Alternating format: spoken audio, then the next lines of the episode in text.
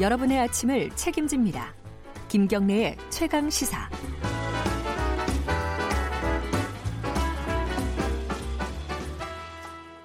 자, 금요일 한 주간의 이슈를 마무리하는 시간입니다. 정리하는 시간. 여론의 민낯 빅커뮤니케이션 전민기 팀장 나와 계십니다. 안녕하세요. 네, 반갑습니다. 전민기입니다. 이번 주 가장 많이 본 기사는 아마도 예, 그거겠죠. 그렇습니다. 예. 이 단독 고유정 소름 끼치는 범행 무참히 살해된 아빠 아들 곁에 하루 있었다. 아시아 경제 기사고요. 45만여 명이 본 기사입니다. 네. 뭐 관련 기사 3개가 거의 다 이제 가장 많이 본 기사에 속하고 있고요. 네. 전 남편 살해 피해자 고유정이 이제 어, 피해자 강모 씨를 살해하는 동안 그 아들이 펜션 내 다른 방에서 게임하고 있었다는 게 이제 보도가 되면서 많은 분들 정말 경악했고 네. 이제는 그 현 남편의 아들 살해한 의혹까지 지금 예. 어, 덧붙여져 가지고 아직까지도 한동안 이 국민들의 관심이 좀 계속되지 않을까 싶습니다. 그러게요. 이게 뭐 어디까지 사건이 어, 네. 진행이 될지 아직까지는 모르는 그런 사건입니다. 그 다음으로 많이 본 기사가 어떤 거죠? 이제 뭐 오랜만에 기분 좋은 소식인데 연합뉴스고요. 20세 이하 월드컵 예. 맞습니다. 최준 결승골 한국 에콰도르 꺾고 사상 첫 결승행 역사 32만여 명이 본 기사고요. 또 어, 내일에서 일요일로 넘어가는 그 아, 새벽에 그러네요? 경기가 있잖아요. 음, 네. 근데 사실 이 기사도 이 기사인데 이거는 이제 결과 경기 결과에 대한 기사고 네. 이 이후에 그러면 왜 이 친구들이 잘하냐에 대한 어떤 음, 기획 기사들 그런 것까지 많이 나왔어요. 예. 굉장히 관심 많이 갖고 많은 분들이 지금 오랜만에 뭐 광화문에 모여서 또 응원한다고 음. 하니까 어쨌든 이 대한민국 역사를 새로 쓴 우리 어 20세 이하 월드컵 대표팀에 대한 관심이 아마 기사들에 음. 대한 관심으로 함께 드러난 것 같고요. 근데 이 기사가 이제 좀 언론에 많이 보도 안 된 건데 국민일보 기사고요. 녹음 예. 쓸만해 우리가 불리해.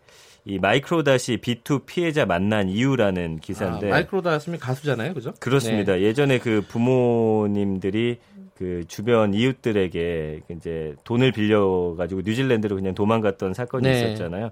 근데 보니까 그 중부 매일일보의 그 기사를 인용했더라고요. 그러면서 네. 한 피해자를 마이크로 다시 만났는데 네. 본인이 이제 어 합의할 마음이 없다라고 내려가는데 문이 잠깐 열려 있는데 그 틈으로 들린 게 녹음 잘 됐냐?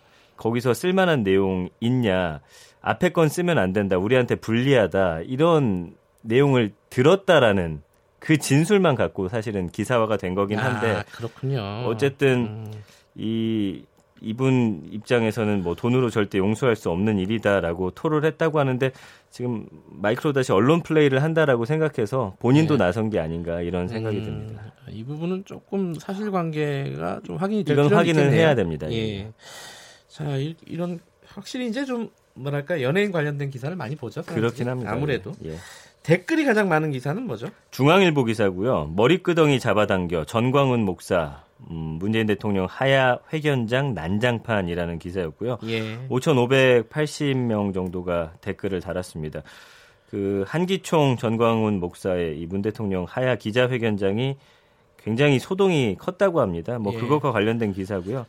이날 기자회견 도중에 이제 전 목사 반대하는 또 참석자가 나타났는데 예. 이 참석자를 그 다른 전 목사의 어떤 지지자들이 또 머리끄댕이 잡고 막 이런 일들이 있었다고 합니다. 예. 그래서 사실 굉장히 소란스러운 사건인데 여기와 관련해서는 예.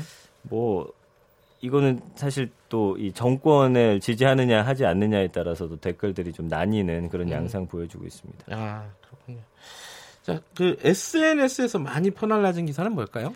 머니투데이 기사고요. 아파트 6층에서 뛰어내린 딸 끌고 와 성폭행 살해. 아, 이것도 끔찍한. 예, 알고 계시죠. 예. 7,200건 정도가 퍼날라졌고 지난 5일이었죠. 회사 선배 약혼녀를 성폭행하고 살해했던 순천 강간 살인 사건 용의자 이 정모 씨가 30대 구속이 됐는데 네. 그를 사형시켜 달라는 피해자 아버지의 국민청원이 올라온 것이고 네. 그 내용들을 지지하는 분들이 좀 많이 퍼날르고 있습니다. 네.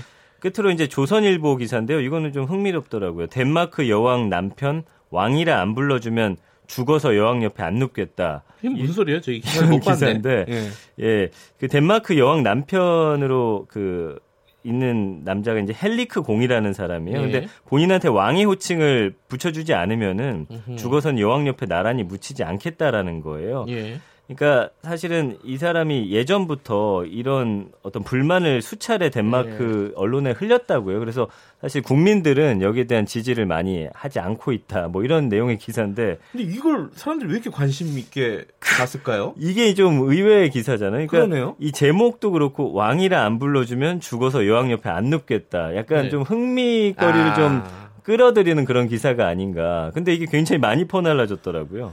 그러니까요. 왜냐면 이게 뭐 덴마크가 우리랑 좀 가까운 나라도 예, 어, 좀먼 나라이기도 하고 그저 이해가 이해 뭐랄까 좀 의아한 부분이 예, 있네요. 이걸 뭐 퍼나른 이유가 그 밑에 써 있진 않아서 사실 그 이유까지 분석하기 좀 힘들었습니다. 어찌 됐건 어, 가장 많이 퍼날라진 기사 중에 하나다. 맞습니다. 예, 예. 알겠습니다. 이번 주 정리 감사합니다. 고맙습니다. 여론의 민낯 비커뮤니케이션 전민기 팀장이었고요.